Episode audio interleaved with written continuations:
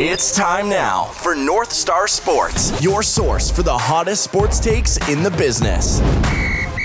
Here's your host, Owen Ely.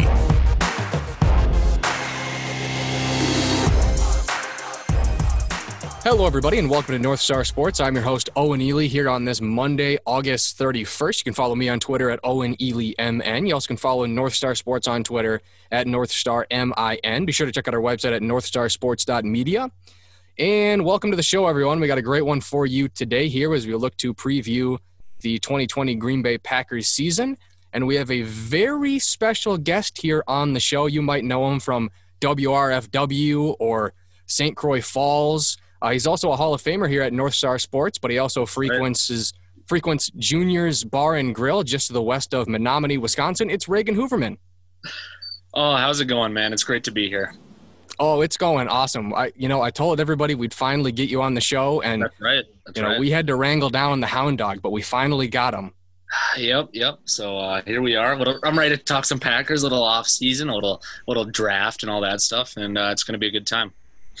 Yeah, absolutely. Um, tough to kind of figure out where to start here. I know it's a little bit out of order, but I'd like to start with the draft and then kind of roll into free agency, just because I feel dra- uh, the draft is uh, the lifeblood of a team.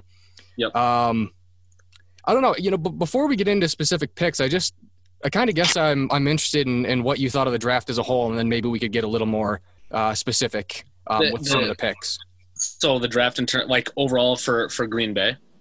Yeah, like how do you how do you think? I mean, I think the general consensus is uh, this draft certainly with taking a quarterback in the first round, it's not necessarily a draft that's going to help you immediately. So how do you Yes. how do you think this kind of factors in immediately, and then maybe um, you know you could talk about some of the long term implications of making such major moves uh, early on in the draft. Yep. No, that makes sense. I agree with that. I, so I, I would just say, you know, it's a, it's super easy to just you know lose your mind and blow up and, and say this draft sucks and it's not great and and I understand that from a certain perspective, especially from you know coming off the 2019 season where the Packers are.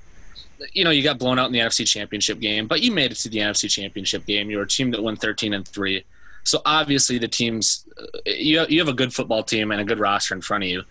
But in terms of the draft, overall, I, I wasn't super thrilled with the draft. But based on the message that Lafleur and Gutekunst and you know that the Packers brass, the message that they've been sending is that they want to take the team in a different direction. And I think, at the very least, it's encouraging to see that they're following up. It, it's not empty promises. It's you know, so they said that you know the team wants to be more run heavy. We want to have a balanced offensive attack. That's why they draft running backs and, to see them follow through on that at least makes me kind of happy. However, I gotta say, just for my style and based on the the reaction on social media and you know ESPN and all the talking heads, basically, you got to go out and get a wide receiver. And you know we can get into the Jordan Love pick at some point, which we always obviously will, but there was so many good wide receivers on the board. It's you know, you know you hear all the people saying the famous drafters, Mel Kiper saying it's one of the best wide receiver drafts of all time. Do we know that for sure? You know, that's to be determined based on how those players pan out. But based on the prospects, this is supposed to be one of the best wide receiver drafts ever. And if you're Green Bay and you have a couple early picks, you have pick 26, um, and then you have an early second round pick, um, and then obviously your third round pick. But those first two picks, that that late first round and that early second round pick, I feel like they had to go get a wide receiver, and they didn't do that because obviously that was one of the most glaring issues through last season. You had Davante Adams, who was one of the best in the league. Um, I would argue probably a top four or five receiver in the league, um, certainly in terms of production. But then after that, it was kind of a who's who of of who's going to play well. You know, it, it just it, it didn't pan out pan out that well. You have players that didn't develop. MVS, most notably, uh, Marquez Valdes Scantling, who didn't play that well, um, was injured for a portion of the year. You need a second solid wide receiver so that when Davante Adams is getting double teamed, you have someone to go to. Obviously, Jimmy Graham wasn't the answer at tight end. He he was old and, and beaten down, but um, you know, I was super excited to see the Packers pick from an array of fantastic wide receivers in the first round or even the second round, and uh, that just never happened. So that's that's how I see um, basically not addressing the biggest need on offense. Yeah, I think I, I wouldn't disagree with anything you said. I do think um, I'm I'm really tired. Well, I'm not tired because obviously no secret I'm a Vikings fan. But if I'm trying to put myself in the perspective of a Packers fan, you know, yeah, Davante Adams, he's probably a top ten wide receiver, uh, maybe maybe a top five, a, you know, a clear cut number one wide receiver. And Absolutely. I'm I'm really sick and tired of the Packers going. Well, we have these number five and number six and number seven wide receivers who are really talented. Let's just see what we can do with them. Yeah, well, we've we've seen that with like a Myles White. Like that's the entire story of the Packers wide receiver core the last like five years. Is well, here are some bums. Here's Jared Abbrederis. Uh, you know, Rodgers will make him good. Yeah, sometimes that's true because he ha- he has made lesser wide receivers more serv- serviceable, certainly. But what would we do? It's kind of like the Chiefs taking uh, Clyde Edwards-Helaire uh, in the first round as a running back, where you go, well, we had an undrafted running back, and look at how well we did with that.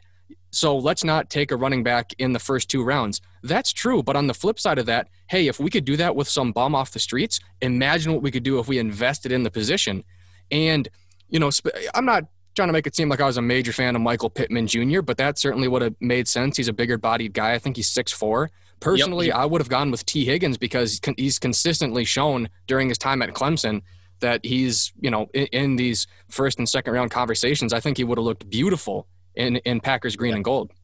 Yep, I agree. And and you know, Higgins would have been a great pick. Obviously, I saw the build, the frame, you know, the production from from Pittman and that was the guy I had my eyes on. When I saw the Packers move up, I thought, here we go. They're going to move up. They're going to get the guy they've been waiting for, you know, best receiver on the board, or who was left at that time. Um, and and it just didn't happen. And I, I agree with you. I think you can you can the front office can take the stance of well i mean we've got aaron rodgers and he's going to throw people open and and that might have been true three four five years ago but rodgers is no longer the the most talented quarterback in the history of the game he's not playing like that anymore he's playing more like if you look at the numbers a pretty much league average to slightly above league average quarterback but he's got the name rodgers on the back of his jersey he's in green and gold it's number 12 and people are still looking at him like he's one of the three best in the game. And the numbers don't say that. The, the, the advanced metrics don't say that. Nothing says that. The eye test would say quite literally the opposite. If you look at him from last season, the eye test wasn't great. I mean, if you if you go back to the Detroit game, I mean, my goodness, they're getting blown out in the first half because he can't make a throw. So if the if the assumption by the front office and and some of the fans is that well, you still have Aaron Rodgers, he'll throw receivers open occasionally it'll happen. We, we saw it happen a bit last year, but it's not what it used to be. This isn't 2012, circa 2014 Aaron Rodgers, where he's just lighting the field on fire and doing whatever he can. At some point, you have to get established receivers who are good enough to go out there and get open themselves. He shouldn't have to be throwing receivers open that were drafted in the sixth round, and there's nothing wrong with a sixth round draft pick. But at some point, you got to get some sort of at least semi blue chip receivers out there to help him as he ages and and essentially declines. Yeah, well, Aaron Rodgers can overcome this and overcome that. Yeah, but what if you didn't put him in shitty situations? Like, yeah, you know, the I offensive agree. line has, I mean, for whatever you could say negatively about some of these guys, like you do lose a Brian Bulaga who's been a, a staple on the team. And, uh, yep. you know, you've lost a JC Tretter, you've lost guys like this. Um, I mean, addition through subtraction by losing Jimmy Graham. Uh, Jimmy Graham. Agree with but, that. But to kind of look at, at, at, you know rounds two and three here, so I don't disagree with drafting a running back or a tight end. I just probably would disagree. And well, it's you know, it's a philosophy change based on what Lafleur has said. I mean, they want to they want to be more balanced on the attack. They want to run the ball, and and and I, and I don't think it's necessarily going after the running backs to go after running backs. I think it's going after running backs so they don't have to pay Aaron Jones. They don't have to pay Jamaal Williams because those players. If you if you look at Aaron Jones, I mean, can you imagine the money he's going to be asking for? I mean, he he was he, he led the league and I believe he led the league in touchdowns for running back last year. When you go from the ground and through the air, I mean, that's a guy who's going to get paid a boatload of money. And I would like to believe the Packers are smart enough to not pay him a boatload of money. You just don't pay running backs in the year 2020 and I think that's the reason that they went for a for a running back out of the draft in the second round. Oh, I agree. Running back is I would never pay a running back. I mean, this is my famous rules for running backs. I'd never sign them past age 29 and I'd never pay them more than 10 million. Anything within that parameter, we can talk. But un- unless you're and whatever, Saquon's still young, but that might be the only exception. But even yep. then, I mean, it just never pays to to pay running backs. But the thing is, I don't disagree with taking a running back and a tight end. I probably would have taken a wide receiver instead of a running back, but whatever. But I kind of disagree, uh, humbly so, with taking AJ Dillon and Josiah DeGuara. Um, the tight end class was not super great, but by all accounts, this is a guy who was uh, pretty overdrafted in uh, DeGuara. Uh, you look at his stats, and whatever. Maybe they're not, maybe they're not necessarily looking for a receiving tight end. Maybe they're looking for a blocking tight end, which you know, fair enough. Because I mean, you you've seen. I think you've seen kind of a shift with teams drafting more tight ends that are able to to run block. I mean, like they can do the, all the, of it. Absolutely. Yeah, the Dolphins took like Durham Smythe or whatever, who had like three receptions in college a couple of years ago, just because he's yep. like an elite. Whatever. I mean, whatever the stats tell you is whatever they tell you. AJ Dillon, uh, that's that's fine, especially knowing that I mean, the bell cow back is a, is a myth these days. So, you know, AJ Dillon, I don't think could be a bell cow back even if you wanted him to be. Uh, speed's going to be a concern. He is a big running back, so I kind of like the Lightning and Thunder tandem with Jones. Um, but I don't know, man. I mean, you had like Antonio Gibson and and other guys like that. I feel like they kind of missed out at pick 62 if they were trying to go running back because just a few picks before, uh, you know, J.K. Dobbins comes off the boards. Boards yep. that would have been really interesting. Cam Akers even you know, there was a lot of there was probably about four or five high level running backs, and unfortunately, they all went right before uh, the Packers picked at 62. Yeah, and, and and that's the thing is like I'll I'll keep going back back to it throughout throughout the duration of our conversation. I mean, it's it's a change in the system, and and Lafleur has been saying it since, and, and give, give credit to him whether it works or not. That's to be determined, and and I think we'll start seeing it this year, um, and moving into next year as well but it's a change in the philosophy. It's always been Green Bay. It's the air raid. You know, it's the West Coast offense. It goes back to literally Brett Favre in, in the mid 90s. And I, I think LaFleur is, is seeing that they want to play a different way. And, and I don't mind that. It's to play that way, you, you pretty much have to have a generational quarterback. I mean, you take a look at Patrick Mahomes in Kansas City, uh, Drew Brees down in New Orleans. You have to have a quarterback of that caliber if you want to throw the ball 60 times a game. And I, I think the Packers are getting ready for the transition to Jordan Love, which, right or wrong, we can get into that, you know, either later or, or soon. But I mean, they're setting up to change the entire offense from what was pretty much a decade of Aaron Rodgers throwing 55 times a game and saying, "Yeah, go out there and win the game for us, put up 42 points and and and basically pray that the defense doesn't give up five touchdowns. You know, and and that's the way it's always been. Um, so, you know, whether they were overdrafted or not, you know, they got who they wanted to get. But I, I think the bottom line is is that the Green Bay Packers are not going to look the same as they've looked for the last ten years or so um, moving forward. Yeah, I'd, I'd have to agree. And then just kind of talking about some of these later round draft picks. I'm not going to get into them too much because I'm not going to try to pretend that I'm Matt Miller and know a whole lot about yeah. Vernon Scott or whatever. But yep, I will. I that. Yeah. I, I kind of like the idea of taking late round offensive linemen. I'm not going to pretend to know anything about these guys. I like the idea of doing it um, in practice. I mean, it's like anything with a sixth round pick in practice. You know, it's it's not going to work out. I mean, the Vikings have drafted late round offensive linemen, and not a single fucking one has ever worked out for them. But Yep. I mean, fa- fair enough. I mean, I know the name Jake Hanson. He played on a really talented line at at uh, Oregon with uh, Penei Sewell, who might be the first overall pick next year. Uh, Calvin Throckmorton, Brady Aiello, uh, guys like that, and the fifth round pick Kamal Martin. I mean, just being a Gophers fan, I think that's a great pick. And and the thing I would say about the sixth and seventh round picks is, to be honest, I don't think there's such thing as a bad sixth or seventh round pick because most of them don't work out anyway. So there really isn't. You, you could take someone five hundred the number 500 guy on the board, and I wouldn't give a shit because it's a seventh round pick. Yep, I agree with that. I, I, mean, it's yeah. Once once you get past basically round five, it's it's it's essentially a shot in the dark. And I kind of agree with you. I, I mean, I don't mind taking offensive linemen. You know, you take two or three offensive linemen in, in round six, and it's like, all right, you know, maybe one pans out to be a, def- a decent offensive lineman, and you're happy with that. I mean, it's it's it's basically throwing you know, throwing darts at a board and seeing what sticks. And if you can find one decent player um, out of the out of the later rounds, I, I think you're doing pretty well. In, in, terms of the Minnesota pick with with Martin, you know, I watched a lot of Minnesota games last year, especially because you know now now they're a decent team.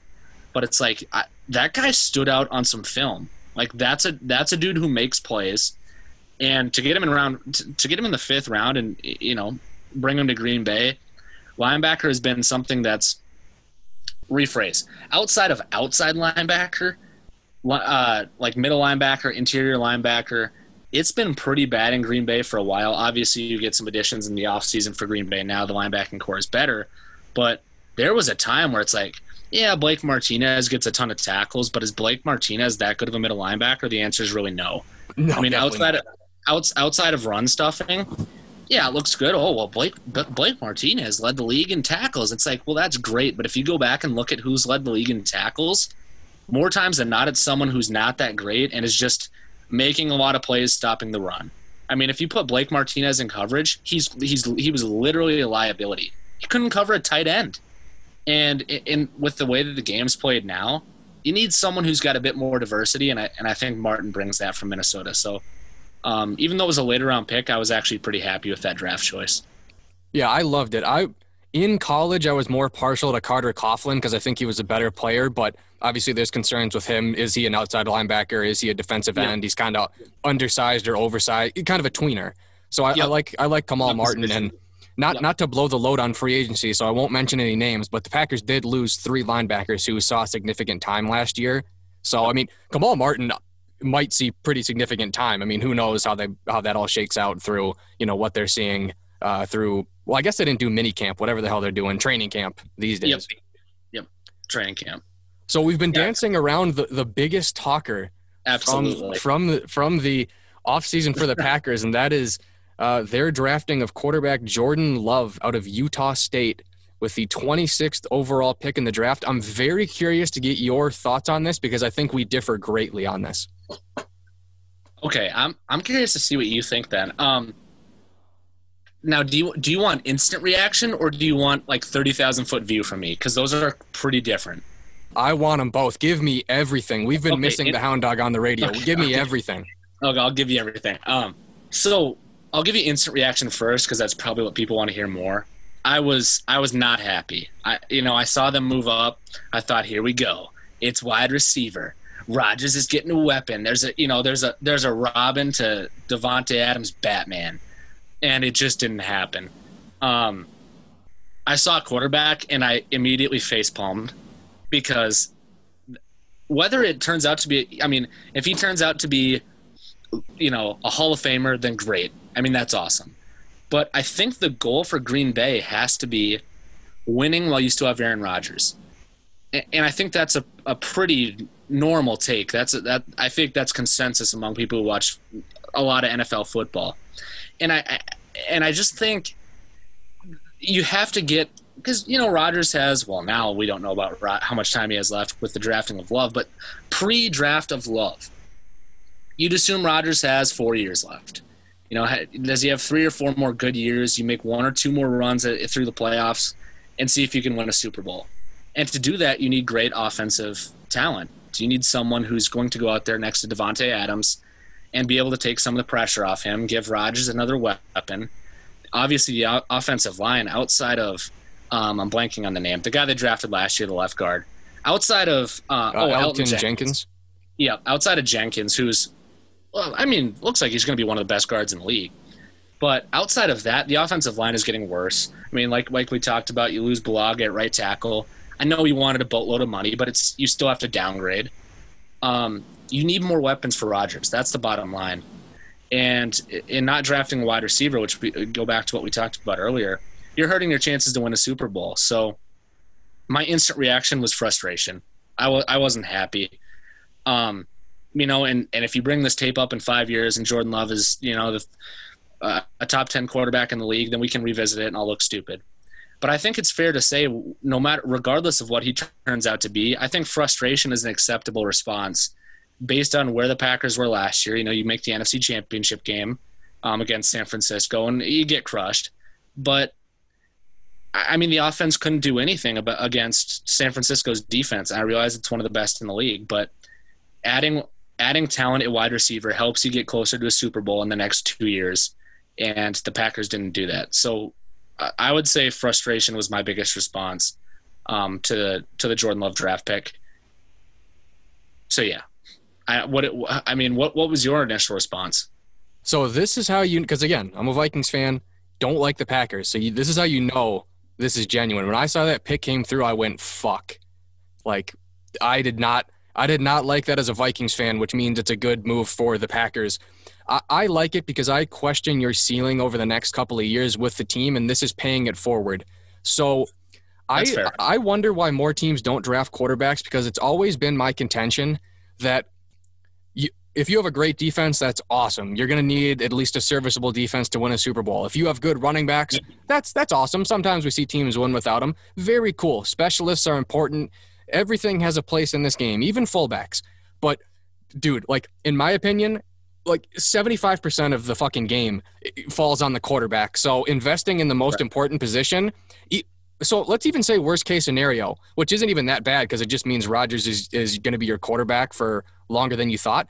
Say yep. Jordan Love never starts a game for the Packers, it still was worth it. I, I wouldn't I, I wouldn't call it a success because it didn't work out. But even worst case scenario, ah, you tried to find the most important position in the game. Well, I can't really fault you for that.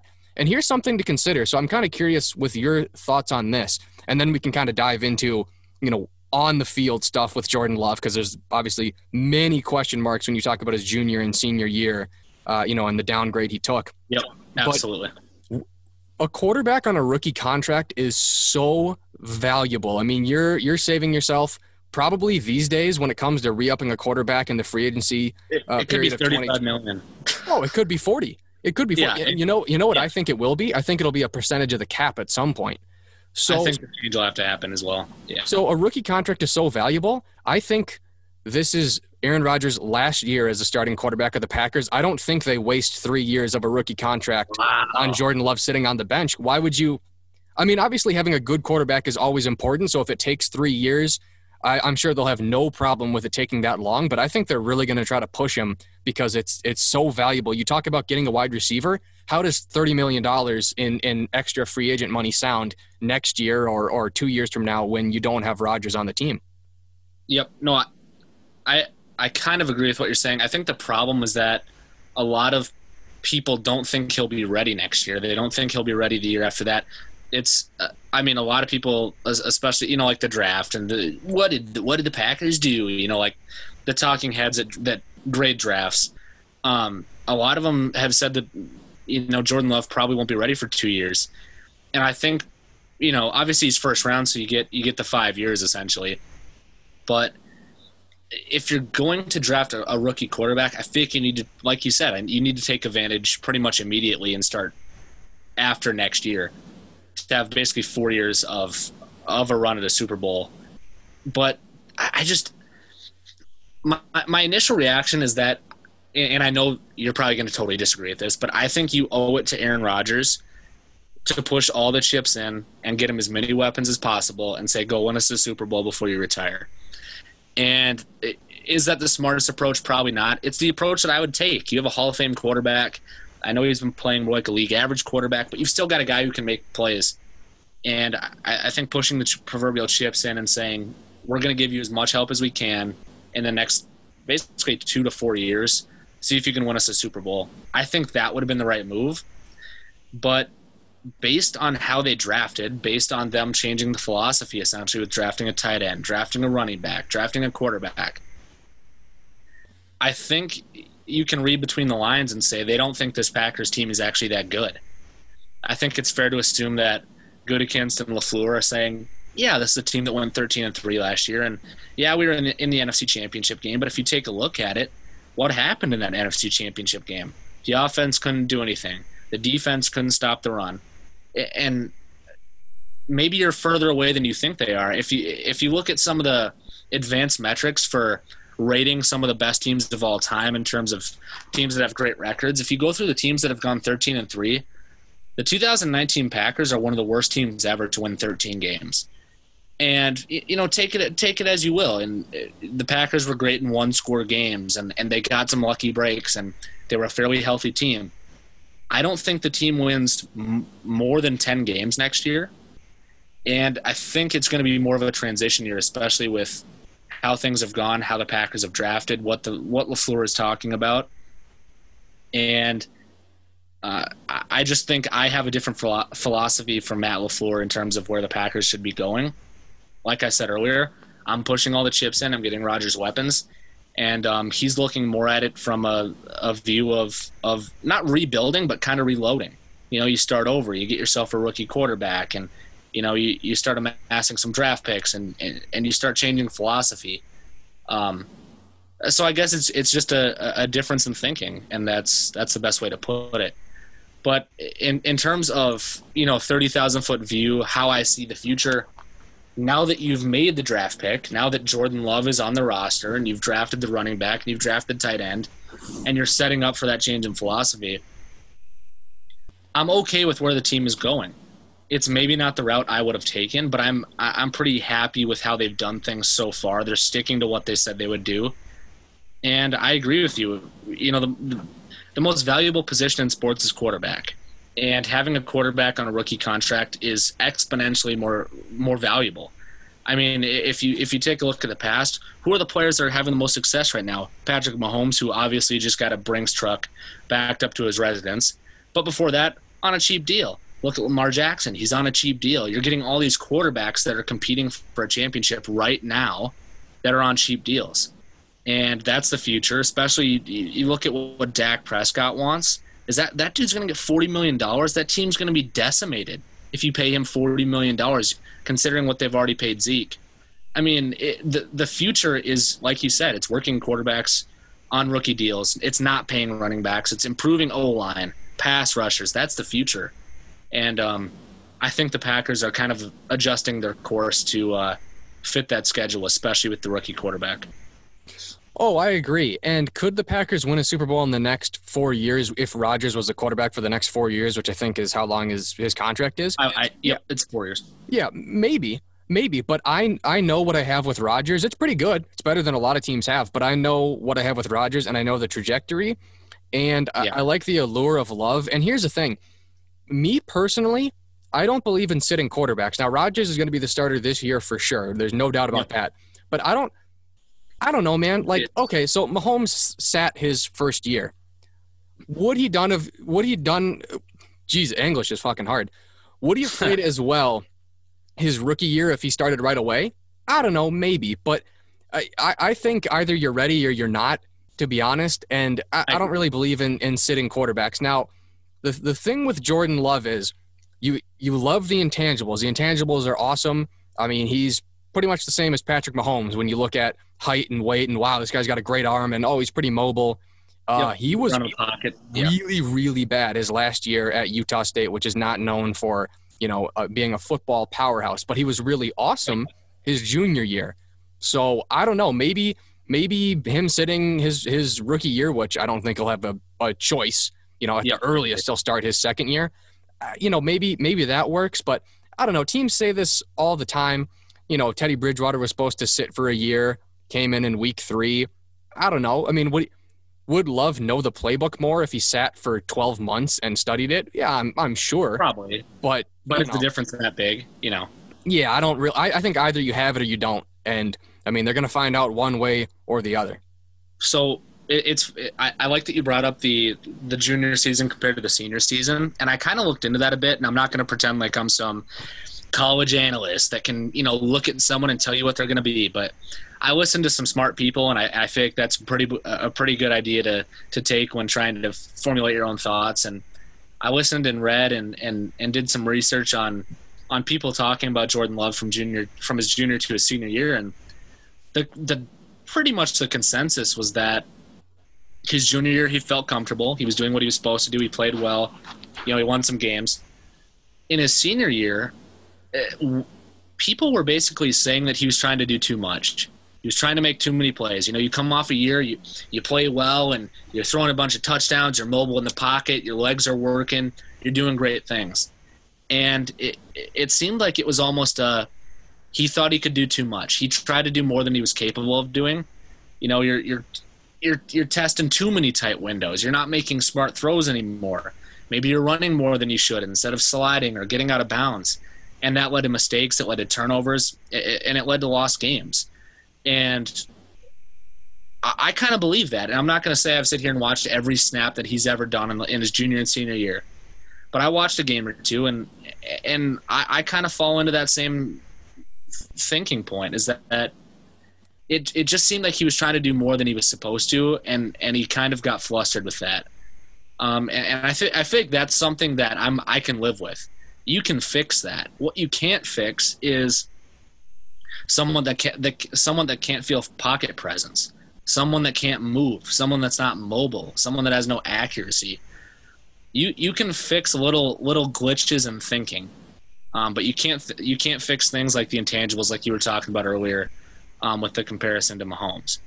Um, obviously, we're not saying he's Patrick Mahomes, but he's got intangibles to be a good quarterback. I feel like sitting behind Rodgers, like even if it's just for a year, I feel like that'll help him out so much. And and I know people want to say, well, is Aaron going to do what Brett did? Is he gonna? Is he not going to help him? I don't see that happening. I mean, I've heard Aaron, I've heard Aaron Rodgers talk about it, and he's he's been pretty upfront about saying, you know, I'm not happy with the draft pick. I'm a, I'm a starting quarterback. You know, I want to play here. I want to be here for the rest of my career. But he said he would help him. He said he'll teach him and, and give him some tips and, and do what he can. And I think that's a professional approach. Um, and I have a lot of faith in, in what the Packers will do with Jordan Love. Um, it, it's just not the direction that I would have taken right now. And that's the way I see it.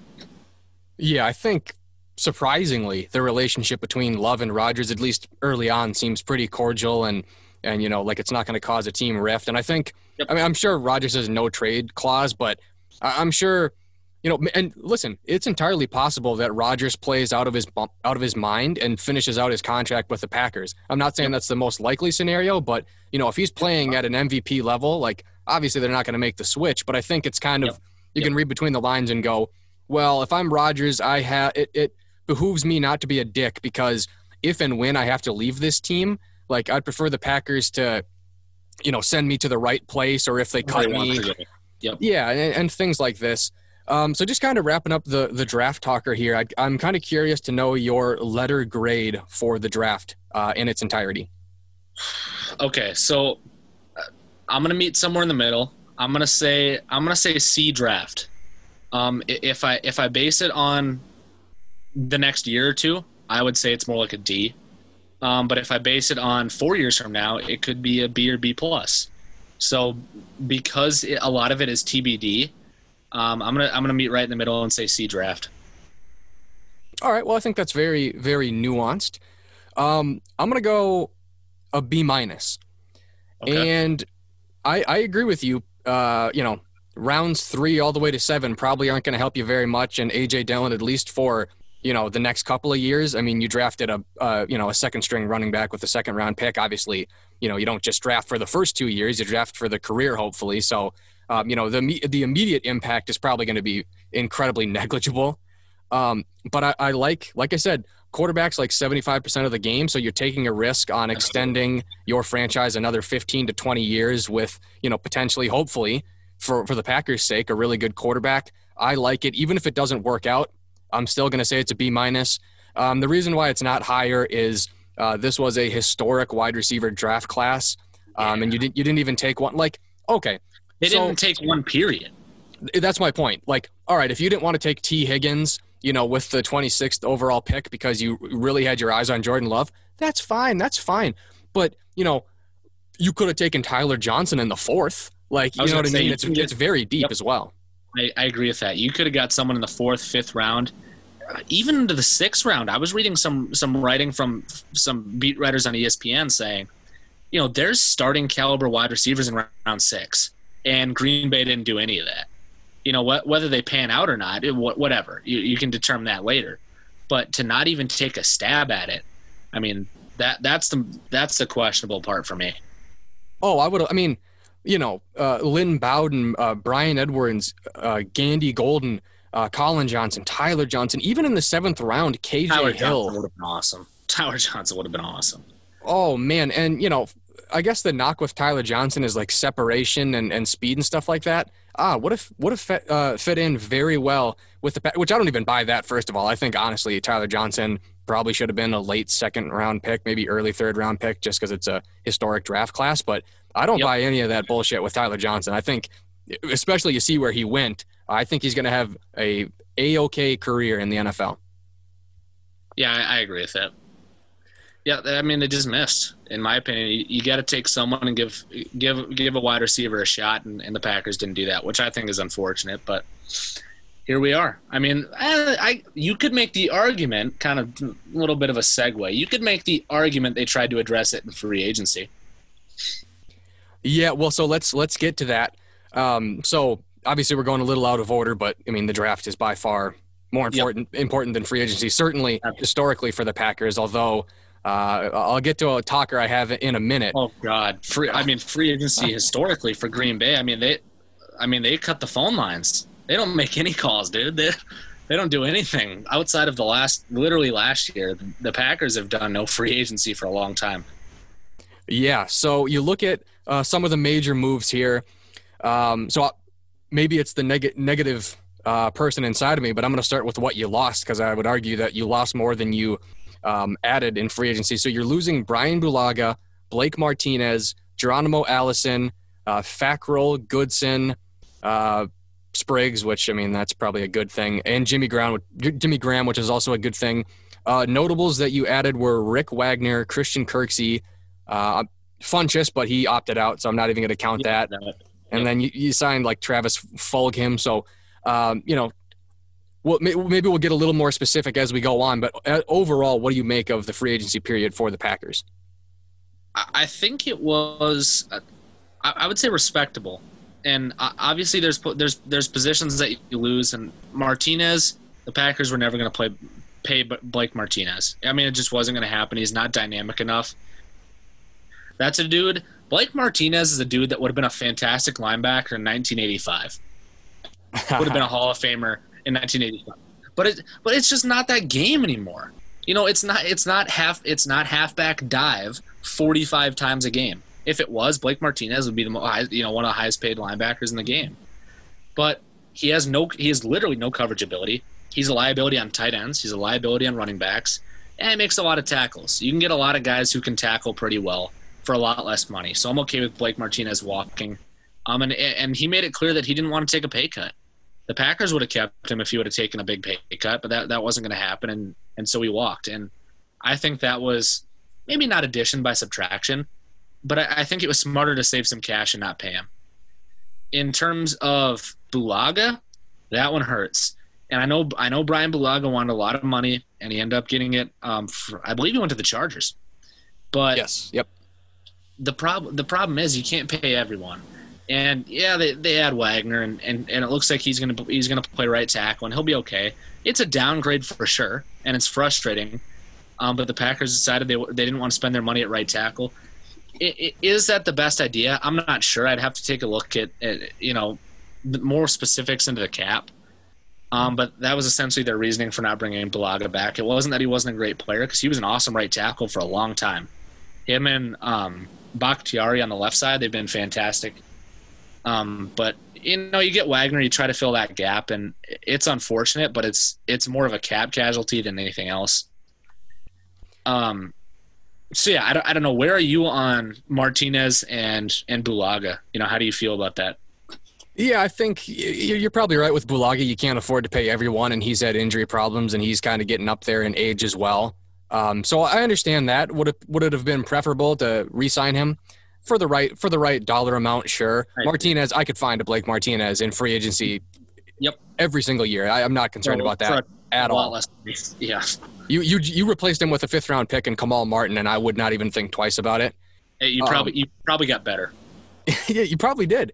Um, this is the problem with having a draft that is not going to help you immediately because um, and I know the draft comes after free agency, which I think is a really dumb way to do it. But like, okay, so we don't take a wide receiver in a historic draft class. You look at the free agent wide receivers out there. Uh, you didn't really sign any of them, but even if you did, like, dude, we're talking about like Corey Coleman and Tavon Austin, who's a kick return guy, or Laquan Treadwell. So you're talking about like, you know, just garbage bin level players. Yeah. Um, free agency. So I, I think it's kind of tough because – uh, for the first time ever, the Packers discovered free agency last year. And I don't think it's fair to compare last year to this year just because, boy, it. I mean, finding two Pro Bowl level edges is going to be That really hard to duplicate every year. Yeah, but I mean, that, that doesn't happen that often. Yeah, yeah, of course. But I mean, you couldn't find anybody. And the problem is with free agency, C level players get paid like B level players, B like A. You're always overpaying. I mean, Absolutely. sure, there's bar- bargain bin stuff, but you, you probably don't want that anyway. But I, I just look at free agency and it's just so underwhelming. I mean, uh, I, I'm not too concerned defensively because even if, like, I'm not crazy about the Packers linebacking core, but there's enough enough depth there where I go, you had. "Ah, you'll I probably they find had, somebody. they had Kirksey as well, who's you know all reports is going to fit well into the system, and and that improves linebacker quite a bit, especially on the inside. Oh, of course. You know what I mean? And and yeah, adding Kirksey is fine. And and really, I mean, Kirksey didn't get cut from the from the Browns because he wasn't good. He just you know they signed him to a ridiculous contract way too early in his career, and you know they The- kind of didn't meet the expectations. well. Yeah, the injury hurt. Yeah, so uh, Kirksey's fine. I like adding Rick Wagner, although I'm not trying to make it seem like he's a fucking Pro Bowl tackle, but I mean he's a guy who's probably started, I don't know, 80 games in the league at this point. So I mean you get a you He's get a guy who who knows what he's doing. Yep, he's not going to come in and be a disaster, and I think that's kind of what Green Bay was going for after Bulaga, you know, hit the door.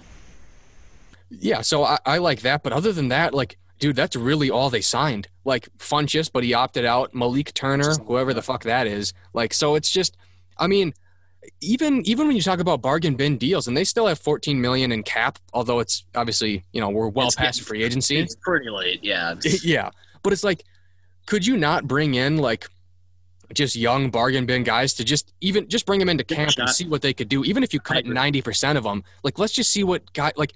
Maybe the Packers feel completely content with what they have on the roster, and fair enough. Although I'd venture to guess, you know, just knowing how the NFL works, you probably don't have every single position figured out. So I, I, I don't know, man. I just look at the roster and at certain position, at certain positions, I just kind of go, well, you didn't do a whole lot in the draft or in free agency. Like what? Like you're going into a season like. So here's the thing: like you could be like Davante Adams. Wow, this guy's a great wide receiver, uh, but he become he moves down from a number one wide receiver uh, to a number two wide receiver when it comes to effectiveness because he's going to get double teamed every single fucking play because you're going to run out Equanimeous St. Brown and Jake Kumerow opposite to him. So it's not even like that's the amazing part too is you could just kind of get average.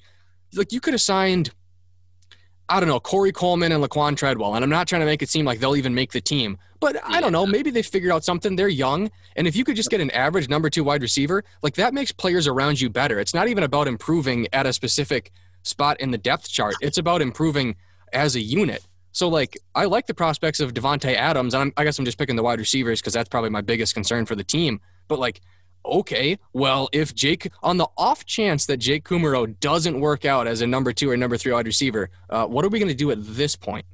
Well, and, that, and that's a, and, that, and that's another thing with the Green Bay wide receivers. I mean, last year, I mean, give a lot of credit to Allen Lazard. I know, I know it's, a, I know it's a super unknown name, and if you didn't watch, I, I know you know who he is, and you know he's a decent player. But like for a lot of people out there that are that are listening and, and maybe didn't watch every Packers game, Allen Lazard, totally unknown name, good player. I mean, he's a good wide receiver, and he, he had some big games last year, and and Rodgers has spoke highly of him. Um, you know, so there's there's some potential there with Allen Lazard, but I mean, you go after that, and he's not even completely proven yet.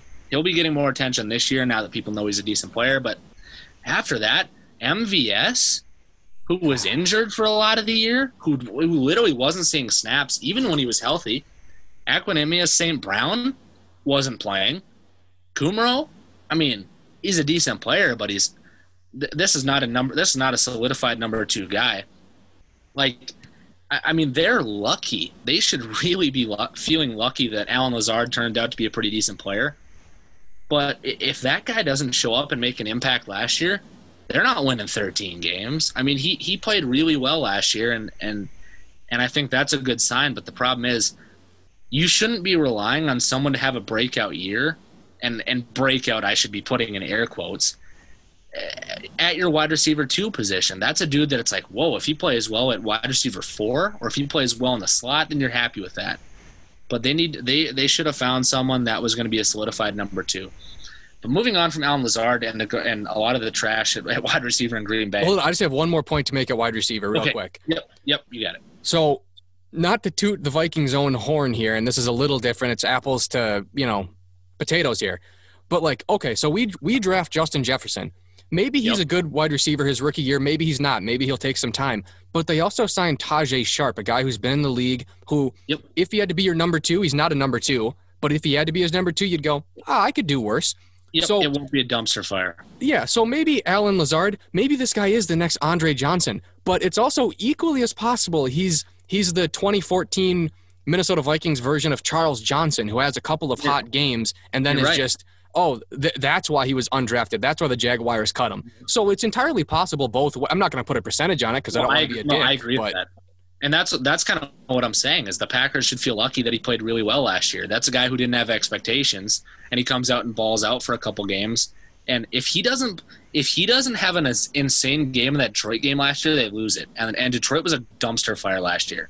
Allen Lazard literally won that game for him. He had like four big catches down the sideline. I think he had a touchdown over the middle. Like that's a dude who literally won them games last year. And if you're saying, well, Allen Lazard is winning us games, I think you've got a serious problem at wide receiver. um, but but that that's that's just how I see that. But th- there's one name that I'd like to bring up that doesn't get talked about enough, who isn't in green and gold right now, and absolutely should be. I'd like to start a campaign for um, Tramon Williams. Can we get that guy back in the nickel, please? That dude has been a fantastic player for Green Bay for a long time. I know he's getting pretty old. I know he's pretty old. But that dude knows the playbook like the back of his hand. He's never going to make catastrophic errors. He helped you win a Super Bowl 10 years ago, which I'm not saying is a reason to bring him back now. But I'm saying you know he's been a good player. He played well last year. He was a good player in the slot. And they haven't brought him back. I feel like Green Bay is giving up on so much so much certainty. I mean, you, Tramon Williams, you bring him back, you know exactly what you're getting. You're not going to get an amazing player in the slot. You're going to get a solid player who knows what he's doing and isn't going to make backbreaking mistakes. They haven't brought him back. They, as far as I'm concerned, from what I've read, they didn't even talk to him. He was he was like, "Yeah, I'd like to be back in green and gold," and they said, they basically said, "Get lost, buddy." And I hate that. I really hate that. So who are you gonna have do it? You have Chandon Sullivan playing the slot? That dude could be. uh, If you're, I'm serious. If you're gonna have that dude playing the slot, wh- what are you doing? If he's bad, you have no backups. You have literally none. At least if you have Tramon Williams, you know what you're getting. He's a smart player. Yeah, he's getting old. I think he. I want to say he's 37 or 38 years old. But like, come on, man. Like, Brian Gutekunst, make the call, get him back in there, and and square away a, posi- a pretty important position. You get the nickel corner, dude who's going to play some slot. That's a position that you need to have some certainty at.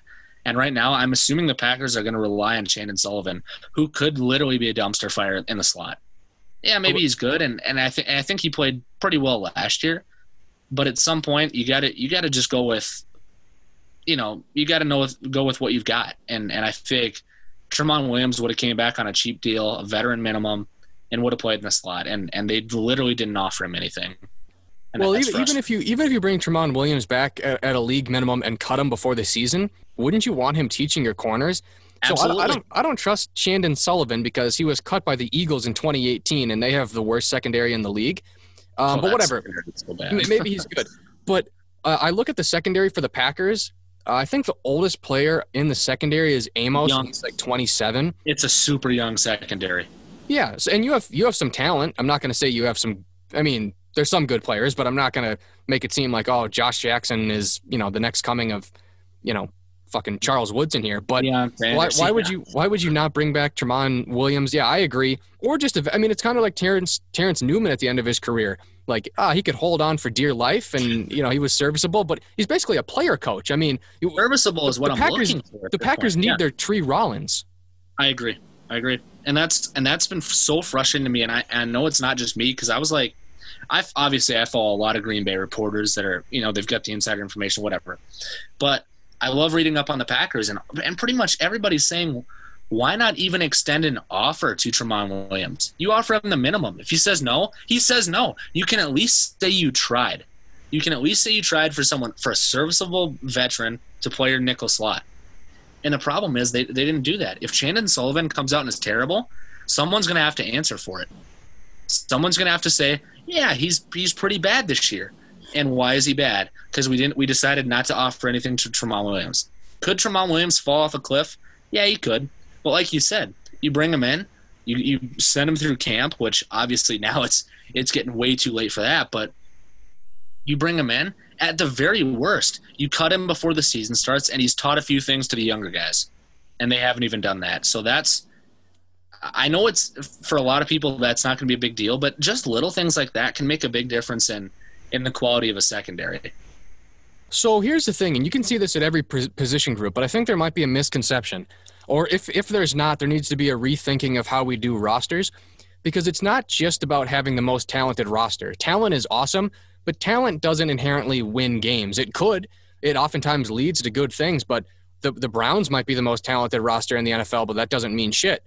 So you you might be able to say, hey, th- this secondary group for the Packers is as talented as we possibly could make it. Like, you know what I mean? And obviously, you know, other teams are drafting and stuff like that. So it's not like you just traded everybody on Madden to one roster, but like, okay, realistically, this is as talented as we could make it. Okay, is that going to lead to us winning games? Well, not necessarily. Like, why do you why do you think Josh McCown and Luke McCown and all these you know, 40 year old quarterbacks stay in the league for so long because it's important to teach the younger players. Now, that's at quarterback. I think that's more generally accepted. But why wouldn't you have, like, why does a Marcus Sherels? I mean, obviously, you know, he's a good punt returner and stuff like that. But, you know, like, I don't know, just just having a bunch of talented 24 year olds, I don't know, like maybe they figure it out, but you're, you're kind of hoping. I mean, it's possible, but you kind of you kind of wish on a prayer there uh, on a prayer there. Why wouldn't you have you know, a veteran who's done that before. It doesn't even have to be Tramon Williams, although that obviously would be a clear cut fit that would make the most sense. But just yep. having like whatever. I, I don't know a whole lot about Adrian Amos, but are we going to rely on him to be uh, not only a leader but a teacher in that secondary? Maybe, but I don't. I don't know. What is he going to teach Will Redmond or Stanford Samuels? Yep. Yeah, it's been. I, I mean, the secondary has a lot of talent. I mean, you look at Jaire Alexander, you look at Kevin King, who Kevin King's going to want to get paid here soon, and so is Jaire, and that's going to be a problem um, financially for the Packers. But I mean, you look at that; it's a super young secondary. I mean, you draft a safety uh, last year, obviously prior to this year's draft. So last year's draft, um, you add Adrian Amos in, in free agency going back a year, and it's a young secondary. They haven't played together long. They're still trying to figure things out. And like you said, I think having a veteran presence in that locker room to kind of relax guys and help them help build chemistry and, and you know teach them some of the things that maybe you can't learn in your first two years. It's something that I don't know. Maybe a 14 year veteran in Tramon Williams will be able to teach some guys with Super Bowl experience and and a, and a ton of playoff experience. And I just think some of those things are overlooked. And you know, maybe maybe it's just me overthinking things, but I don't see any harm in offering Tramon Williams a deal two months ago and asking him to come back and help the younger guys. Well, here's the argument for Tramon Williams. You want to hear my argument? I'd love to hear. Damarious Randall, Ha Ha Clinton-Dix, Quinten Rollins, and Casey Hayward. All those players had their best years not in a Packers uniform. The Packers have had a really talented secondary for a long time, hasn't done fuck all for the majority of the past decade. So True. talent talent inherently is not going to do anything. They've the Packers actually, when you look at their draft, they get history, rid of talent. Exactly, they actually draft very well in the secondary. Yes, they just don't play well for the Packers. Micah Hyde. I mean, he he was in. I mean, he was in Green Bay. Oh yeah, well, my, my, Micah Hyde. Yeah, it's he's a decent player. What does he do? He goes to Buffalo and turns into an All Pro man. He like was, he was in the running for defensive MVP yes. that year. Same with yes. Casey Hayward. Casey Hayward pretty much became Casey, a fucking all pro with the Chargers. Fantastic when he got to the Chargers. Yeah. Damarious Damarious Randall. And, I mean, he's cool, he's cooled him. off a little bit, but Damarious Randall was damn near a Pro Bowl level safety the year he left the Packers. Well, well here's the, and here's the, here's the funny thing about Damarious Randall. There, there were a ton of reports, and, and Randall's confirmed it himself. You know, the Packers were playing him. They're playing him like corner, and he was like, "Listen, I'm not a corner. I'm telling you I'm a safety. And Green Bay was like, yeah, we're pretty sure you're a corner. And he goes somewhere else and he plays safety and basically turns into an all pro for a year. Like that is, you know, when someone shows you who they are, you have to believe them. And he's saying, dude, I'm a safety. I'm a safety. And Green Bay's like, ah, I don't think you are. maybe that's the reason the defense has been outside of last year. The defense has been a dumpster fire for a decade. Last time the Packers defense was good was like 2011. Yeah, there, there's much to work on from a leadership role. Um, so, kind of wrapping up free agency here. Free agency here. I'd kind of like to get your your final thoughts on free agency, and then uh, a letter grade for the free agency period for the Packers. Okay, so overall in free agency, for as much as they actually lost, I'm okay with how free agency went, just based on the the checkbook. Um, I'm like I said, I'm I'm pretty I'm pretty upset about Tramon Williams not getting even an offer. Like even just respect the guy and give him an offer. But you get Wagner. Obviously, it hurts. You know, you know, you get uh, Funchess and he decides to opt out. But you know, what I'm not. I'm never going to hold that against a guy. If you're going to opt out in 2020 because of coronavirus and and you don't, you know, it's a health thing. I totally get it. I'm not going to hold that against you. It's just unfortunate.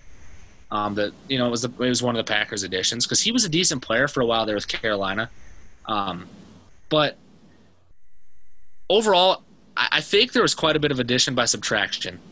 Um, you, you look at uh, losing the linebacker. You you look at at lose at, at, frankly getting rid of Jimmy Graham. I mean, how often was that dude hobbling around the forty yard line trying to run an in route?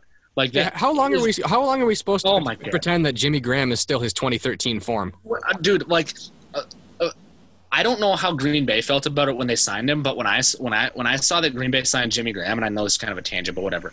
Um, when I saw that Green Bay signed Jimmy Graham, I looked at it as taking a flyer on a dude. You know, is there anything left in the tank? You pull him off the scrap heap and say, hey, can you recreate some of that magic from the Saints like five years ago? Um, and it didn't happen. The dude was a liability. He was dropping footballs in the only place where it literally, literally the only place that mattered was the was the end zone, and he couldn't catch any footballs. Um, so addition by subtraction there. You lose Bulaga, you add Wagner. It's it's a loss there, but I, am I'm, I'm gonna say like C plus. I thought it was okay. You, you add Kirksey at, at, at, inside linebacker. You replace the right tackle. You lost. Um, eh, I, am gonna say C plus. It, it was just kind of meh for me. Yeah, and how about Jimmy Graham signing a two-year, sixteen million dollar deal with the? What is Chicago doing? That's what is that's Chicago so bad. So, what is Chicago doing? Dude, this is this this is the same team that drafted fucking Adam Shaheen in the second round out of Ashland University, Ashland College. I know. Dude, dude how, how long are we supposed to pretend so Jimmy Graham's good? Dude, we're not. I, said it the day they signed him. People are like, well, Jimmy Graham. I'm like, nope, you're relying way too much on the name. If you haven't watched him in the last year, this dude is broken down and beaten up. Like, he's not a good player anymore. Dude, he revitalized Marcedes Lewis's career. Yes. Marcedes Lewis was. was Marcedes Lewis literally was way better than Jimmy Graham last year. Way better than Jimmy Graham. And that's like his 14th year in the league. I know Marcedes Lewis. Aaron Rodgers was actually happy with how Marcedes Lewis played. He caught a few passes and he was a, and he was a decent blocker. Jimmy Graham was when he was out on the field, he was quite literally a waste of a player. Oh, complete yeah, complete waste he of. Can't, he can't block. He couldn't run anymore. The only thing he was good at was catching passes with his height. I think he's like six seven. He wasn't doing that. Why was he on the football field? Oh, dude, I have no idea. Um, My my Chicago's like, yeah, we like what we see. Here's two years. oh, dude, how the, even worse that the I mean, thank God the Pat or the, the, the Bears signed him, but yeah, that's oh, embarrassing. That makes me so happy. Like, oh, there's gonna, not a better team he could have gone to. Just the Bears. I hate the Bears, dude. True, dude. Fuck the Bears. Oh um, God. I, I, give I give this free agency period a C minus. So. Okay. It's it's a C when it comes to replacing talent. I think you are ex- exactly in the same place you were last year like you lost a little bit of talent, but you gained a little bit a bit a little bit of talent. But I don't think the goal in free agency should be just to maintain what you had. It should be to try to get better. So that's why it's a C minus. I mean, it's it's negligible. I mean, you didn't really. Yeah, you lost Bulaga, but you got Wagner, so you're not really losing anything on the offensive line. I couldn't give two fucks about Blake Martinez. You got Kirksey and Martin, yeah, but I, I, don't think you got. I don't think you got better. I, I think you got better at linebacker. I really do think you got better at linebacker. I you obviously got worse at right tackle, but like for the money you're saving, I, I'm I'm kind of happy with it, honestly. Like obviously, I'll keep going back to what you said earlier. I mean, you're gonna pay for C talent, you're gonna pay B money. B talent, you're to pay A money. And that's the reason free agency can be so frustrating. Like you look at Billy Turner. Like Billy Turner, the Packers gave him a Brinks truck and he's been terrible. He, that dude's been a turnstile on the offensive line. Like free agency is is super high risk, high reward. So the fact that the Packers kind of went conservative, I'm okay with that, especially after what they did um, in the previous free agency. Oh yeah, of course, and obviously it's a step down, but I mean it's it's so hard to compare the two. Um, but but you couldn't you couldn't sign. There's not really uh, to steal a quote from your favorite uh, sports personality in the Twin Cities market. There's no such thing as a bad one year deal. So I mean, if you like, I know we all hate Laquon Treadwell, but if you signed him to to camp, what's the worst thing that happens? He wastes a roster spot. Yeah. Okay, then you just then you um, just cut him. Then you just Yeah. cut him. All and right. if he turns out and if he turns out to be you know 70% of what he was supposed to be well you've got a great player then you know like there i don't have a problem with taking a flyer on players especially during free agency if you're not going to pay him a ton of money you you know pull him off the scrap heap and see what's left and if there's nothing nothing lost Oh, absolutely. So we've talked about the draft, we've talked about free agency. So I'd like to close this historic show, the first time Reagan Hoverman Historic. graces North Star Sports Historic. dot media. Historic. Hopefully the first of many. All right. i haven't seen it yet does it look good yeah, hopefully. I don't know. I mean, I care more is about jim uh, is jim sturm in the hall in the Hall of Fame. Yeah. No, no. oh okay i Um, just thought i would ask i don't know i don't know how the balloting works i, I heard there was some mail-in voting issues last year i wasn't sure Yeah, that was rough. I thought it was weird that there was only one member and you got outvoted by 16,000 votes. Yeah, there was there was something wrong there. I I don't know what happened there. Yeah, some dead Chicago voters. Um, I'm, Voter fraud. I'm not supposed to say this, but luckily we're not on air, and I uh, can confide in a close uh, personal friend. Um, but I've talked to people who uh, set the ballots, and it's a near lock that Jim Sturm is on the 2021 ballot. Oh yeah, this is breaking news. I think Yeah. this should be live tweeted. Oh, we're we're on air right now. Yeah. Okay. Oh. Well, that oh, that's embarrassing. Not as embarrassing as Thom Brennaman, but that's embarrassing. oh uh, yeah. the hot mics, the hot mics. You The hot mics. Gotta watch out for them. Fuck it, we'll do it live. That's, that's getting exposed to the tenth degree, dude. oh, as it as it should be. Um, but yeah, Jim Sturm uh, will be on the 2021 ballot. I guess I'll just break it right now. I mean, we're still, you know, we're still 10 months away from uh, you know the Hall of Fame uh, induction. But yeah, I mean, we're looking at we're looking at a lot of people. We're, we're looking at Theo. We're looking at Chris. Was, Um, Christian Martin's got to be. We got to take a look at Christian Martin's resume. That's true. Honestly, honestly, when you That look at his resume, it it holds up over time. It really does. That that dude's like a fine wine. He, he gets better with time. You you look at Christian Martin's resume. That dude once spent 72 hours in the WRFW newsroom studying for finals. No sleep. I mean, he. Oh, he I mean, we're- definitely talking, slept in there. We're talking about a grinder's grinder here with Christian Martin. This guy is first team all hustle. yeah, Christian Martin is a journalist's a journalist. I think that's what we all got to say about this oh, guy. Oh, Hard he's nosed. Your, he's your he's your favorite journalist. Favorite journalist. he's He doesn't take no for an answer. He's he's always working. He's always moving for some reason. He's he, he probably moved like seven times while we were in college. I respect the hell oh, yeah. out of Christian Martin. legend. F- honestly, I mean, you're a pretty funny guy, but honestly, Christian Martin's probably the funniest guy from, from back at River Falls. Candle next to that guy. I mean, that dude. I mean, that dude's an all timer. He made going to I ju- class enjoyable. Oh my god, dude! That t- literally going to any class with Christian Martin, you knew you were getting some cheap entertainment. Oh, and you know what, you know what's the beauty about him being the hardworking guy he is? I guarantee you that he'll find this interview. Oh yeah. Oh, I'm not even gonna tag him in it because I just know he'll find it. it. Like like like three weeks from now, I'll get a text from Christian Martin saying, "Hey, I heard your show. Thanks for the thanks for the shout out. Appreciate it." Well, Dude, you know, fucking shout stuff. out to Christian Martin. dude. That dude's a legit legend. Like he really is. For you know, it, kind of a quirky guy, but he's a nice dude. He works hard and he does some decent work. I can live with that. Oh, I respect. Listen, when you're talking about Dirty Bird Radio, The conversation starts and stops with the name Christian Martin. What about wacky radio? Where does the conversation start and stop there? uh, with sad 50 year old guys getting paid nickels to cover D3 hockey.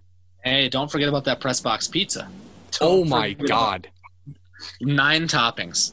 Nine toppings. Literally nine toppings, not even Literally nine top. We pulled them off and counted. What the? Okay, so cheese, pepperoni, thirds of onions, thirds of tomatoes, turkey. Peppers, turkey. Jesus Oh, Christ, we're at like eight there? already. Uh, there might have been bacon. Yeah, probably. There was definitely Canadian bacon. Literally everything that I'm surprised I'm they didn't put carrots on there. Just everything they have in the I, pizza. I, I legit pulled it off and wrote it down on, on, on my on my game prep while while we were sitting there waiting for the third quarter to start. Hey, kind of a, a morbid question, but I'll throw it out there. Do you think that old timer's still alive? I'd like to believe so. Maybe he was an appar- apparition or whatever. Maybe he was a ghost the whole time. What? would it even, dude? We were getting heckled. Uh, sidebar: We were legit getting heckled on the way to the press box. Yeah, I thought We that was like your uncle or stairs. something. We were on our way up the stairs, and this dude like pulls me aside and goes, "Where the hell are you going?" I'm like, "Dude, this is a college football game. Why are you? What are you doing? Like, what's going on?" My fucking seats? Yeah, I'm like, like I'm going to the press box now. Can you leave me alone, buddy? What's going on? That was weird. That whole experience is weird. Oh, dude, that entire day was. Dude, we went on air We parked in 30 Ford. seconds before the, the Oh, game yeah. started. Oh yeah, And we, dude, remember how I thought that the red button wasn't on and that we weren't on air? Dude, I get, I figured out we were on Yep. air. So all that stuff of me going like, ah, I don't think I cursed or anything, but that Yep. entire two intros I think was on the radio. Not that anybody Yeah. gives a shit because I don't. Seven people were tuning in, oh oh yeah. being Like, held in, was in a sex dungeon in, in, in you know outside of Yeah. juniors. It was like it was like us and the seven listening that were trying to get through the broadcast and God, dude, that Dude, was those are fun as like hell. that always happened. W- w- did we ever have a trip that went flawlessly? I don't think so, dude. I don't think. I don't don't, think so. think we did. Every time we, we, were left, it always was lost. Something was broken. Our spot was given away. Oh, like, Oh my god! I, I dude, every time. like a a couple weeks ago, I was telling some, I was telling someone the story about the WRFW 50th, where we got Oh, man. stranded, and we and they gave away our press box seat, and they wanted us on the roof where it was raining. Oh, That's oh, a man. that's literally there. So much went wrong on that day. You'd think it was a fake story, and I'm like, I wish it was fake. And we got back in time, and there still wasn't any, contacts. No, nobody to oh, oh no! All those connections. Oh, all Oh, those, All those drunk old people who Yeah, aren't, are are the- not even in the field. those are the Chris Gregg connections. Haha! Shout out Chris Gregg. A- apparition connections. There was nothing there. Yeah, yeah, that was interesting. Although, I, I would not have rather have done it with a different person. We Oh, I agree. We had a blast. For as hell as it was, I had a, I had a great time. that was fun, and like I said the last time we were on WFW, you and me will have a show one day. I don't know where it'll be, but we will have a show Someday. actually on terrestrial radio, which is dying, so probably the internet. Hopefully, it's FM. If if we get on in time for terrestrial, it better be FM. If it's AM, we'll get we'll we'll get outranked by uh, local uh, Mexican stations and uh, second stations of. Um, it'll be it'll at that, that point it'll be us and the two listening, and one will be a producer. Yeah, yeah. Hopefully, it's not uh, not AM. Yeah, Not not a whole lot of big AM. You know, shout out to any AM stations listening because you, I- you need all the yeah, help you can get. if you stream AM radio, it, it's actually good. If you try to listen to AM radio in a legit car, dude, it's the worst thing ever. I could have an AM transmitter in my backyard, and if I go to my basement, I'm not going to get it. Yes, literally, I I've driven through the cities and gotten a garbage AM signal. Like it's impossible. Dude, shout out to the WRFW uh, signal because I get that pretty much at the Mall of America, which good is signal. way further. Surprisingly good signal. Yeah. Oh yeah, obviously it's not crystal clear at that point, but that's as far as I get it. But dude, if if you have an AM radio station, why? Just just go on the internet. Like there's no there's not even any point to having an AM station. Dude, shout out to Mike Woolsey. Legit that legend. guy's a G. like actually put in work. He helped me get my stuff off the radio, like, or uh, off the radio, off the computer at school, like a week or two ago. Like, that dude's a legit legend. Actually put in work, knows what he's doing, had some drive. What's that like? Dude, I I don't know. We had to go without it for a couple years. Haha, the great and powerful Bergstini. Bergstini. Yeah, Yeah. I respect I respect Mike. It sucks that he was only there for like the last half of a semester where I was there. But radio station doesn't really exist anymore, to be honest. So you know what I mean. right. You're right. You're right. All right, I forgot what we were talking about. We just totally went sidebar, but it was super fun. Yeah, absolutely. I'm having a blast. Um, sucks that we're probably gonna have to wrap it up because we're not paying you, so we can't keep you here like uh, child labor. Um, so I, I just kind of want um, a a preview of the season. You don't have to get super in depth. Maybe uh, a win loss record would be awesome. But what are your expectations for this upcoming season, given given the moves that they've made in free agency and the draft? So my expectations are not going to be crazy because every fan you ask them, "What's the expectation?" Will it's it's twelve wins in a in a first round bye. That's not my expectation. My expectation: get into the playoffs. However that happens. If you need to win the division, then win to win the division. If you need to take a wild card slot, then take a wild card slot. But uh, th- my my expectation is playoffs. In terms of win loss, I'd like to see ten wins. If you hit double digit wins, they'll be happy. I think right now they're projected like nine and a half or so. Um, so I'd like to see double digit wins, and I'd like to see pr- pretty much two things. What happens with Aaron Rodgers? I mean, is he going to play like he did last year? Because if he did, if he does that, the writing is pretty much on the wall in terms of what happens with Jordan Love, and and essentially he'll be coming in sooner rather than later. And the second thing is what the defense will be like because for as flashy as the defense was last year, they got a ton of sacks. Za'Darius led the league in pressures um, for quarterbacks, on quarterbacks, I should say. I want to see if we can actually be a top ten defense again. Because if you if you look at the numbers from last year, like I said, a lot of a lot of flash, and there was you know there was a lot of sacks and a lot of quarterback pressures, and that's all fantastic. But they were still giving up chunk yards, and they've got decent players in the secondary most notably Jaire. I mean, he's been fantastic. I'd like to see him take another step.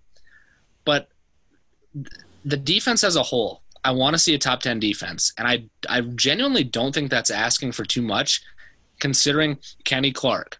You've got, you know, Preston and Za'Darius. You add Kirksey, Jaire, and, and Kevin King.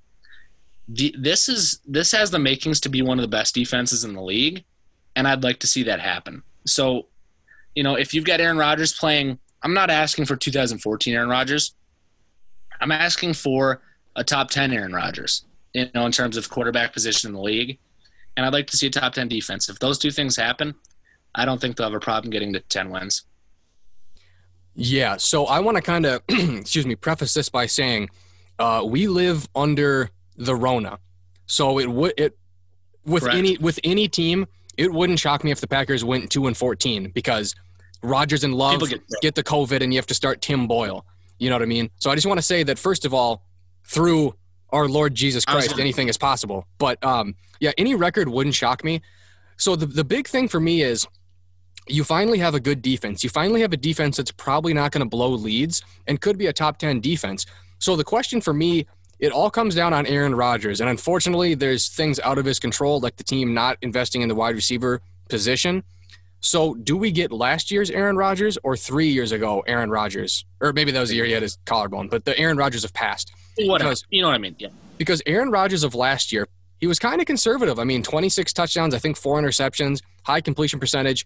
I don't think you're going to lose a lot of leads if you can completion if you can get leads early, but I don't think that's a team that's going to that, that sets up this season uh, to to be a, a team that wins a lot of close games. Maybe maybe you win close games quote unquote dominantly because your, your defense is, is going to be good and you're not going to blow you know a, a two possession lead in the fourth quarter.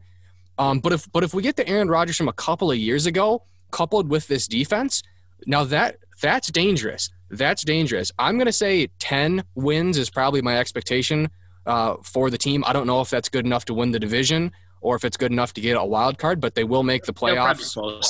Yeah. Yeah, it'll be within it'll 10 wins will be within at least be within one win of the winner of the NFC North because I don't see I don't see any team running away with it and you know winning 13 it's, it's games. either Green Bay or Minnesota. Yeah, there's no way. Yeah. Yeah, the Bears suck. The Lions, every, everybody's going to get canned from the Lions at the end of this season. I can absolutely guarantee it. Um, yep. So I, I, I would say it's it's a good team. And listen, I don't know. We're we're under the Rona, so I mean, it wouldn't shock me if the Packers won the Super Bowl because they are an above average team, and if they stay healthy, uh, and some weird stuff happens, who knows, man? This is a these are weird times we're in. But again, it, it wouldn't it also wouldn't shock me if the world returned a little bit more to normalcy and they just got worked in like a divisional game or the championship game if they went up against you know the Niners or or you know whatever surprise team comes up that's that's really deep. I mean, you know. I, I, guess I would say, I mean, Seattle's not deep, but it wouldn't shock me if they lost to upper echelon teams, you know, as they progress throughout the playoffs if if there was ever going to be a year where some team just goes crazy and gets lucky, it's going to be this year. Like imagine if uh, like dude, imagine if Detroit, I almost said Tampa Bay because they've been bad for so long, but obviously Tom. But imagine if like Detroit or like the Jets, they could legit win a Super Bowl if they stay healthy and no one else does. Like that's not out of the realm of possibilities. So uh, obviously all the expectations for Green Bay comes with a caveat. Depending on how Corona happens, you know, what teams stay healthy. Does the season even finish? Does the season happen? You know, because the NFL isn't going to be in a bubble, and you're you're asking a lot of you know rich young 22 between 22 and 28 year old guys to you know stay pretty conservative, not go out to the clubs and not get sick and whatever. But um, obviously that's the big caveat for this year is, is do teams stay healthy? Does the season finish? Um, and and kind of how teams approach the whole coronavirus thing.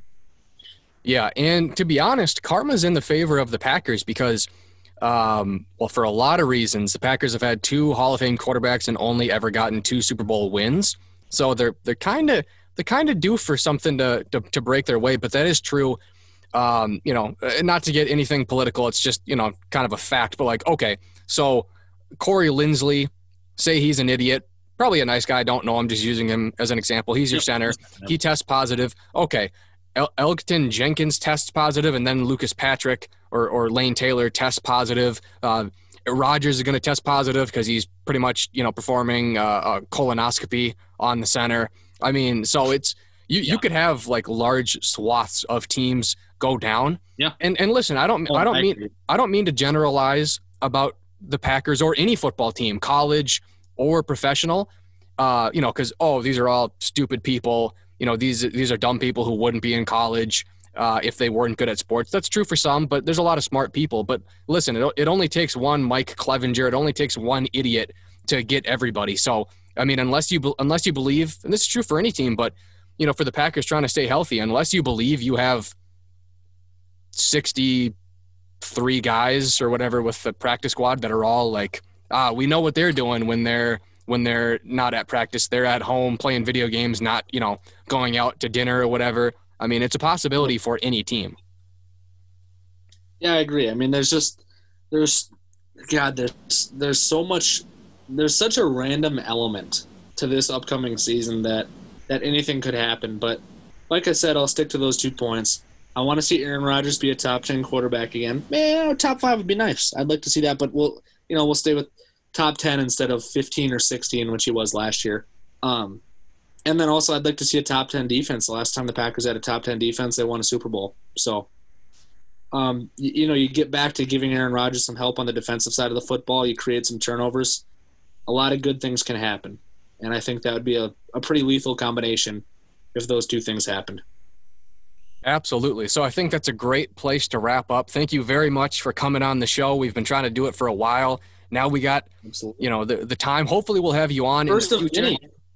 Yeah. Oh, it, it, it better me. It better be. Listen, you and me, when we're on the radio together, it's electric. It's the mailman and the hound dog, just the way nature intended for it to be. That's right. A lot of fun. Oh, a, a ton of fun. This is this is a start of great things. Like I said, Reagan Hoverman, you never know where stuff like this will lead you. You never know if we'll be doing play by play and color commentary somewhere or if we have a show somewhere. I mean, the future is just full of opportunities. It might not seem like it right now because, you know, the whole world has gone batshit insane, uh, pun intended. But, you know, Yeah. yeah, yeah, there's there's fun stuff. So, uh, do you have anything you want to plug, Reagan? Do you want to plug your your Twitter account so people can follow your witty banter? oh yeah, all this all the sports tweets. I'll I'll plug the Twitter. Twitter is at sportsfanhoov, at obviously sports regular fan H O O V. Give it a follow. I tweet about sports all the time. You and I, we usually go back and forth on something stupid at least once a week, and are having a good laugh about it. Um, so yeah, Twitter's a great place for the most part.